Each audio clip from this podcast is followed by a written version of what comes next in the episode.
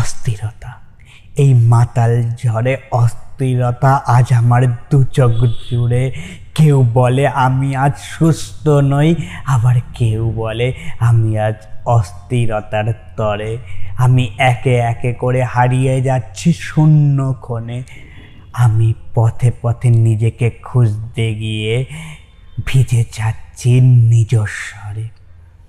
আমার এই অস্থির আজ এমন এক চরম অস্থিরতায় শিকার হয়েছি আমি। আর আমার এই অস্থির মন আজ দিগন্তরের প্রায় শেষ মুহূর্তে। মাঝে মাঝে ভুল করে যে পথে রওনা দিতাম, সেই তোরই আজ অবলা দিকের ভাঙা জলে। কারোর কাছে সময় দেবার মতো নেই সেই অজুহাত আর। কারোর কাছে ঘুরে ফিরে দু এক লাইন শোনো, যাবার মতো ব্যস্তটুকু আর আজ নেই। কেউ বলে, জগৎ সংসারে তুমি সঙ্গ খোঁজো না। কেবল খুঁজে নিয়েছ, তবে ভাগ্য সঙ্গ দেয় না এখনও। আমি দূর থেকে যাকে বলছি, আজ সময় ফুরিয়ে নিতে। সে আজ কেবল কাজের ব্যস্ততার অজুহাত নিয়ে গেল।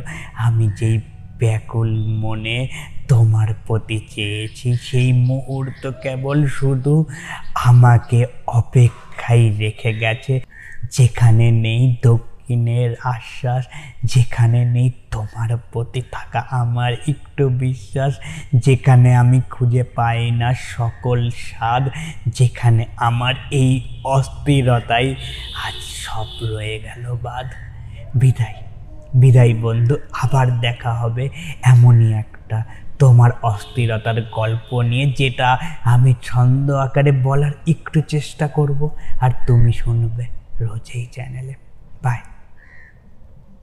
থ্যাংক ইউ আমার গল্পগুলোকে শোনার জন্য। যদি এই রকম গল্প আবার শুনতে চাও, তাহলে ফেসবুক ইনস্টাগ্রাম বা ইউটিউবে গিয়ে সার্চ করতে পারো at the rate IT Z M E K U triple A L it's me Kunal at the rate it's me Kunal search করলে কুনাল দাসের প্রোফাইলটা পেয়ে যাবে। সেই প্রোফাইলেই না তোমার সব গল্পের ঠিকানা দেওয়া আছে। খুঁজতে আর অসুবিধা হবে না। শোনার জন্য ধন্যবাদ। আবার দেখা হবে। হ্যাঁ আবার দেখা হবে পরের কোনো এক গল্পে। বাই